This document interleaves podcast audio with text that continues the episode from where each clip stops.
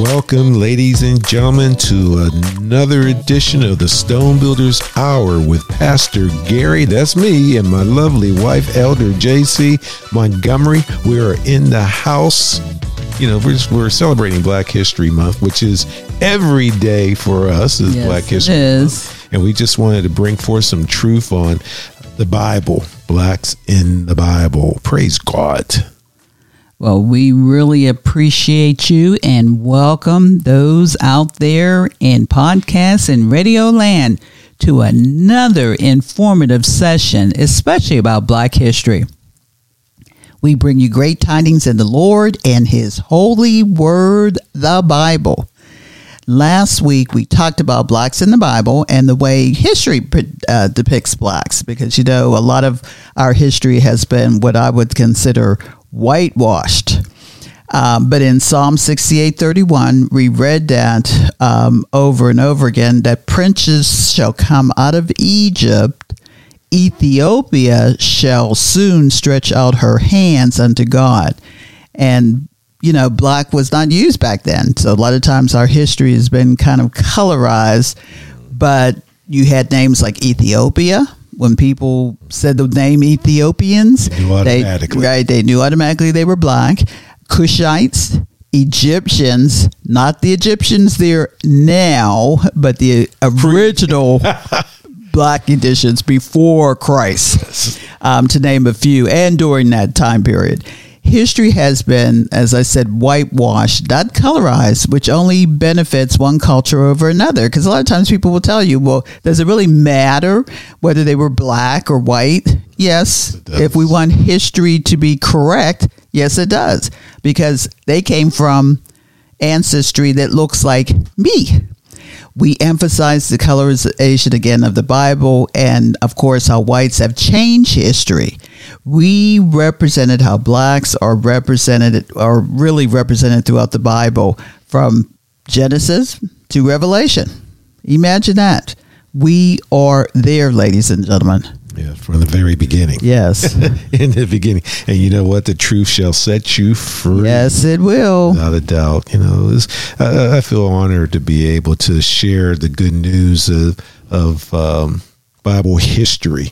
And our history is, is based on geography, architecture, uh, both written, uh, uh, uh, not religious history, but uh, American, not American history, but uh, what I'm trying to say is that all history, Well, but not just remember, we history, but yeah. history in general. Correct. But remember, as the Bible was the only source of information back during that time, when you talk about the scrolls and things of that nature, we were filling, fulfilling our promise as the people of God. Remember, the God loved the Israelites.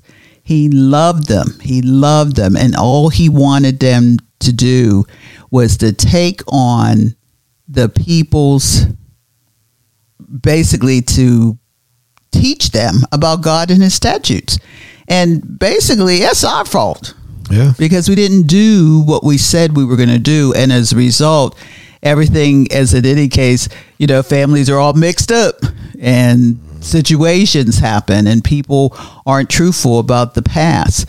So this is just part of learning. This is just part of knowing what your true history is because we all have a set or a, a role to play in this world history, but it's when the end comes that we'll all know the truth because they said when we see him, oh. we will look just like him.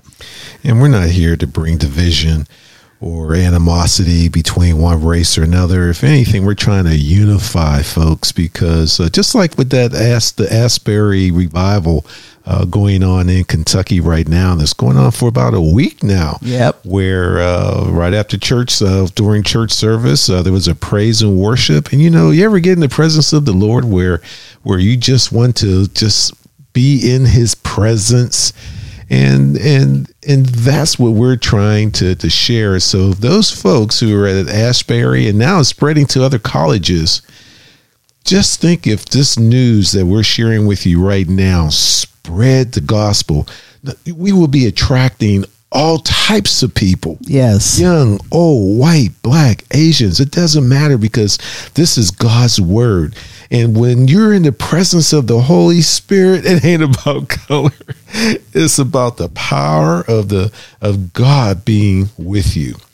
But to go back to uh, you know, blacks in the Bible, you know, let's start with Deuteronomy 7, 6 through 8. And I'm going to read scripture. For thou art a holy people unto the Lord thy God. Now he's talking now. Who is he talking to? He's talking to the Israelites. Yes.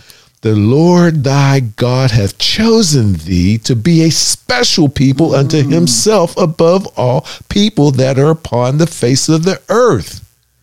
Now, those Israelites are descendants of Adam, Enoch, Noah, Abraham. Abraham, Jacob, Isaac. These are the descendants. These are.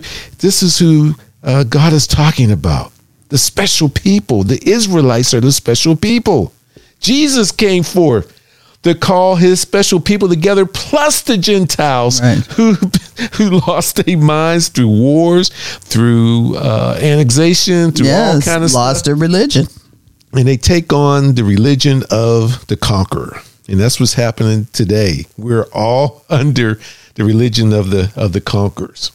But the lord said going back to uh, uh, verse 6 the lord did not set his love upon you nor choose you because ye were more in number than any people for ye were the fewest of all people. But because the Lord loved you, and because he would keep the oath which he has sworn unto your fathers, hath the Lord brought you out with a mighty hand and redeemed you out of the house of bondmen from the hand of Pharaoh the king of Egypt. And the thing about it, uh, Moses came along and took everybody out. And then what happened? You know, when further on, when you read Deuteronomy, um, uh, shows how um, you know if you obey the Lord, Yep. and if you don't, oh, disobey the Lord. And he talks about how you're going to be put in bondage and ships and going across the seas. And you won't know your folks no more from the past. So, And that did happen to us. and that's why we're all in the issues that we are for being disobedient. Yep. Still disobedient. Yeah. After I heard about the Grammy Awards and what was the other um, Super Bowl. Super Bowl, it's Uh, Rihanna with her red plastic bag on, come on doing devil symbols. It comes on doing. so. Let me stop. Getting back to blacks in the? Bible. oh, that- oh, that's what we're talking about. Okay, praise God. well, I wanted to bring up Song of so- Solomon or Song of Songs 1 5 because Solomon himself, so you know about history, he says, I am black, hmm. but comely. O ye daughters of Jerusalem. So he's telling all the women that he black and he handsome. As the tents of Kedar, as the curtains of Solomon. And it's interesting, uh, uh, Kedar is really an Arab, ancient Arab tribal confederation during that time. So he was crossing over too. That's why he went insane at the end of his reign uh, because he was uh, over across the river. Messing with the women Yeah. and wasn't supposed to. Anyone but who mess around with 800 women it can't be in his right mind at some point in time. and he taking on their gods too. yes, I just but I just his wanted ever loving mind. uh, wanted to talk about uh, one of the features within scriptures of the Abrahamic religion, where they uh, these uh, Kedars appeared in Hebrew and Christian Bibles and the Quran. So they were a very important people during this time. They were nearby the Canaanites and, and the Armenians. Um, they were part of an empire of the Neo Assyrian Empire. So all of this is integrated that that region. Remember Christ walked that region too that we are talking about those people played an important role in the development of where we are today in this world. But anyway, getting back, we wanted to talk about one of the um, particular blacks of the Bible, and that was Ebed Melech, and that was Jeremiah. And you remember Jeremiah, he was the prophet God gave to his people. He was charged with delivering some very unpopular news. Yeah, he did. The king of They didn't like it. yeah. Well, and just like anything, most of the prophets during that time were delivering God's word, and it wasn't always pleasant. But the king of Babylon was coming. He was trying to tell him, You're going to be conquered, and he would conquer Jerusalem. Could you imagine hearing that news? That's almost like sitting here today talking about America. That China is coming and we may be conquered. You know, everyone goes, started "Oh, with balloons right now. yeah, how about that? You- no, that wasn't funny either. But look at how sometimes we're so caught up in our own world, not necessarily a good one because of just all of the current things that are happening in this world, but that people would not hear him. So for hundreds of years, God's people had been super flaky with him. they were like, yeah, right. Yeah, that's what we're doing right now. Yeah, right. God's coming back. No, he's not. We're going to do what we want to do. They worshipped nobody's him. yes. And be devoted one minute and then we're running off to worship and serve the false gods of their neighbors the next. And that's in our music, in our dance. And now they're so flagrant about it that now people are talking about during, I think it was the Grammys, that they did a Satan Yeah. uh, dance Yeah, ceremonial. Um, so what are we? We're not saying anything that hasn't already happened in the Bible. So God was fed up with all of their shenanigans, and conquer and a conquering enemy king would be their punishment. As is often the case with those who deliver bad news, of course, Jeremiah wasn't very popular, especially with the king. Finally, having more than they could take, a few advisors of the king convinced him that Jeremiah needs to be put to death. The king says, in effect, do whatever you want. These royal advisors take Jeremiah and drop him down a well. There is no water in the deep hole, but there is plenty of mud. And to make sure starvation kills him instead of the fall, they lower him into this hole by rope. You know, the prophets went through hell Yeah, they to did. get to deliver God's word. Jeremiah is left there deep in the mud with no food, water, or room to move. Enter Ebed Melech. The Bible says he was a Cushite servant of the king of Judah. He was black. Where is Cush? Many scholars associated with the kingdom of ancient Ethiopia meaning Ebed Melech was a person of color. In an earlier prophecy, Jeremiah rhetorically asked if a Cushite can change his skin color, inferring Cushites had dark skin. You can read it in for yourself in Jeremiah thirteen twenty three. So a black man saved Jeremiah. You know, further down in Jeremiah chapters 38 and 39, uh, Ebed Melech, seeing this injustice, he doesn't just sit on it. He goes directly to the king. That's right, that same one who gave the okay to throw Jeremiah in the hole in the first place. And the petition, and he petitioned for Jeremiah's life. Praise God. Yes. You know, Ebed, and uh, are people teaching on this stuff? But Ebed Melech, he's not a friend of the king. He is no crony or abbot follower. He's a court official in service of the monarch, willing to risk his reputation and his life and asking the king to reverse his decision. When you go up to a king or a monarch or a dictator and you go against him, you put your life on the line She do. you know, uh, Meshach, uh, Abednego, and Daniel, the whole story, they should know that king. He tried to kill him one by one.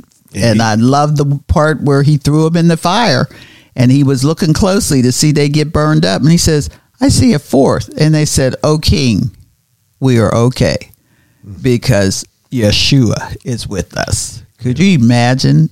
That's faith. Know, that mustard seed faith. Yes. And, uh, and, and, and that's why we have, you should not, when you have the Holy Spirit with you, you should not have the spirit of fear, but a mm. power and authority and a sound mind and feel confident no matter what the king decides. My faith is so strong that if I am put to death, I did it his way. Yes. And God would always protect me for everlasting, everlasting. So a pretty passive guy he was. You know, the king, do whatever you want. That's what he said. Do whatever you want. And Ebed Melech, he finds 30 men to help him rescue Jeremiah. 30 men led by Ebed Melech. The prophet is pulled up from that mud and definitely certain death the Almighty is pleased with Ebed Melech's efforts, announcing through Jeremiah that though Jerusalem will fall, I will rescue you on that day, and you will not be handed over to the men you fear. You know, the bottom line I'm hearing from Ebed Melech is that he was responsible for justice. Yes, he was. When it comes to racism, white believers too often place the mantle of justice on the government mm. or on elected official or on the court system or on someone of higher authority.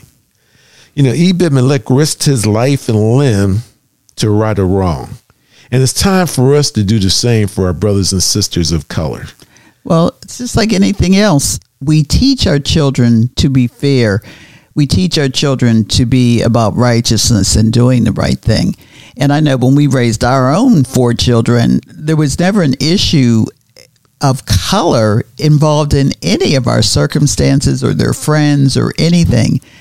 But they knew right from wrong. Yeah. And a lot of times when things didn't look right, they would stand in the gap for their friends or uh, in school situations. And that's the kind of thing that we're talking about. That's where Ebed Melech did. He risked his own life. As you, as a believer, would you do the same? Because hmm. sometimes we say we'll do it, but when it comes down to the nitty gritty, would you? So another blank that we are talking about in history is Simon of Cyrene. And a lot of folks know about it, but do they know the details of yes, Simon? Yes. And, you know, Jesus was brutally beaten. And on the day of his uh, execution, to add insult to injury, he was forced to carry his own cross through the streets of Jerusalem to the place of his execution because that's what they used to do to uh, criminals back then. You had to carry your cross, and then once you got there, you were nailed up mm-hmm. um, for your punishment. And that was a horrific punishment because when you look at the accounts in history of what happened to you, you can't breathe. Yeah.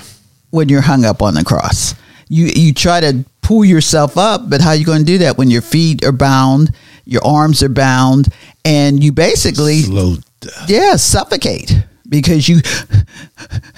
I mean, that's terror. That's holy terror. It's always I'm always amazed at how man can come up with these dastardly situations that they impose on people that they're trying to uh, control. But three accounts of this day make a note of a man named Simon who gave Jesus respite or respite. Luke 23 26 says, The soldier seized a man. He I'm didn't even there. Right. I'm, I'm looking. I'm looking. Simon of Cyrene and placed on him the cross to carry behind Jesus. Since Cyrene itself, the area is located in northern Africa, it seems at least very plausible that Simon was a man of color. And they probably also picked him because he was probably buffed. Because you, at that point, Yeshua was beaten. He had a crucif- uh, a crown of thorns on his head. He's weak. He needed someone strap it to pick up that cross and carry for him. Simon disappears from the story as quickly as he appears, but the example is extremely powerful. And you know it, on the most important day in history, he literally carries the cross of Christ. In America, it's easy for those of us that don't experience systemic racism to forget how prevalent it really is.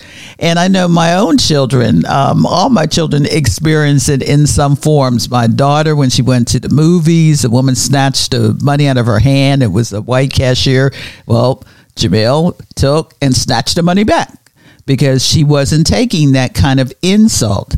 And I know my son, he wanted to go to a birthday party with one of his good friends that he was and, and right to uh, he was in elementary school. And all I know is he had the gift. It was all wrapped up, and he was back like in 10 minutes. And he said he couldn't go because the grandfather who was paying for the birthday party told him he couldn't come in. So those are times in history where we have to talk about it with our children to have them understand what is happening. But here you had That was sad. yeah, it was because he uh, was hurt. Mal- He was hurt He because that was his best friend, and, and he and the, and the little boy. I mean, we lived in a uh, a white community. Um, we were one of two families that of black families that lived there. Yeah. Uh, they became best of friends with the other two boys that were there because of sports. But it's just like anything. He didn't see color. right. It was the grandfather who was the issue Yeah. because even the little boy didn't see color because he was looking forward to Malachi Right. coming. Why did you come to my birthday party? Right. but, you know, it's easy for us to ignore what makes us uncomfortable or to choose our own news sources based on what we want to hear and not we need to hear. Simon sets a powerful example I'm trying to follow myself. Even Christ accepted help carrying his cross.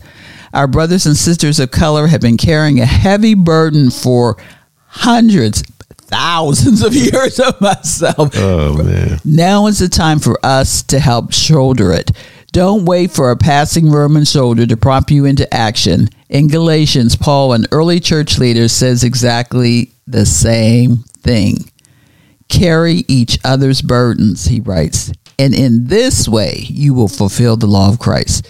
And you can read about Simon in Matthew 27 32. He's written in three of the Gospels, Mark 15 21, or Luke 23 26. You know, when I think about uh, how he Simon was there uh, as an observer and then called into uh, to participate, uh, that was a heavy burden, but one that he really couldn't say no. Yeah, because he was forced into it. and uh, and the fact that uh, you know he was blessed, and when he returned, that's why Ethiopia to this day is recognized uh, as a very Christian.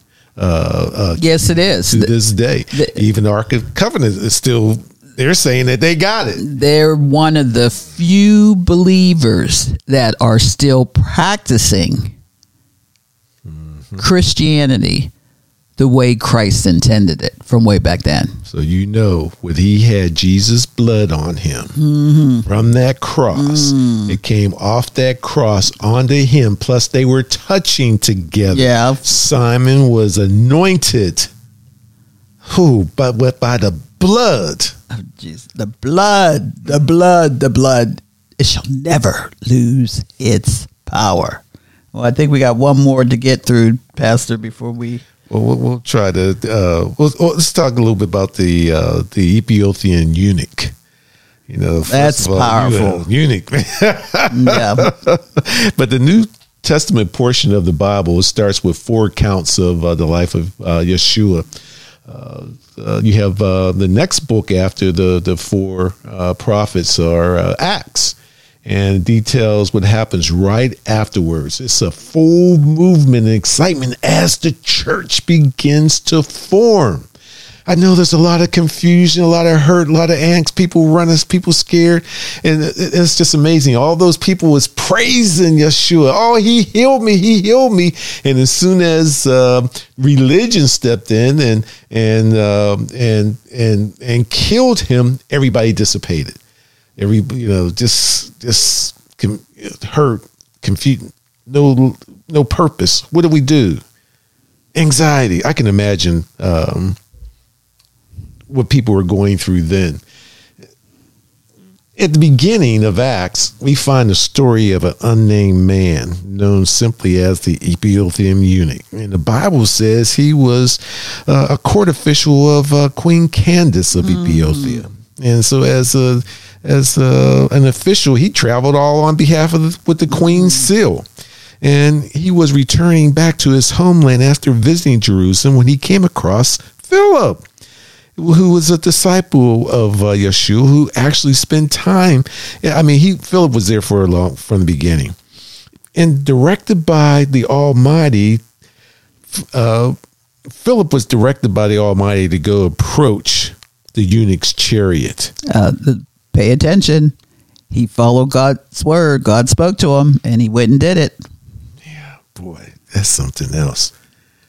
And plus, when he did follow the word, he only, I mean, wasn't he trans, he transformed. He was transported. One, he was transported. He was one place. And he ended up somewhere And the next else. thing you know, at the blink of an eye, he was at, he was where the eunuch was at in the chariot reading uh, ancient prophecy taken from the book of Isaiah. And Philip asked the man if he understood what he was reading, and the eunuch said, "How can I understand someone uh, unless someone guides me?" So Philip climbs into the chariot, and it wasn't about race or anything else like that, and unpacks the ancient scripture showing how it pointed to Yeshua as the Messiah. The eunuch overcomes, cries out, Look, there's water. What would keep me from being baptized? Mm, That's faith. Now, this is a watershed moment. And the chariot stops, and Philip and eunuch, eunuch they get out and go into the water. And the first non Jewish believer in all of Scripture is baptized into the faith. Mm. It's a black guy from Ethiopia. For all who dare to wrestle with this story, the Ethiopian eunuch sets a compelling example of asking, believing, Yes. and acting. Praise God. As a as a white folks sometimes don't understand, it's not easy to have a conversation with people of color. Now, one thing I can say about being here in Durant, Oklahoma, and JC and I, we've traveled throughout the world. And Durant is one of the most unique places where where there's not a lot of black folks here. Nope. We only make up less than uh, Three, four, five five percent. Yep. So when you see another, when we see another black per- person here in the county, and everything, hey, I- you know, you speak because we don't see too many folks too often, unless I see my cousin next door. Praise God. but white folks here will have a conversation with us about nothing. Nothing. Yep. I mean, just about you can have a con. I mean, old folks, white, young folks. I mean, people will they're not intimidated by the color of our skins, Right. And we find that now we know it's out there and all that kind of stuff, but we're just so thankful that God placed us here uh, to be a witness that there are good people all around. There are good people all around. I know we're backing up on time. Yeah. Well, but maybe I really we want to go through this story about Unique maybe for next week. Yes, and we'll we'll follow up because I think it's important for us to understand that blacks are in the Bible. That how important a role they play, whether they were Israelites, whether they were unbelievers, whether they were, if, if any way that they were approached or heard the word about Yeshua, they became a believer.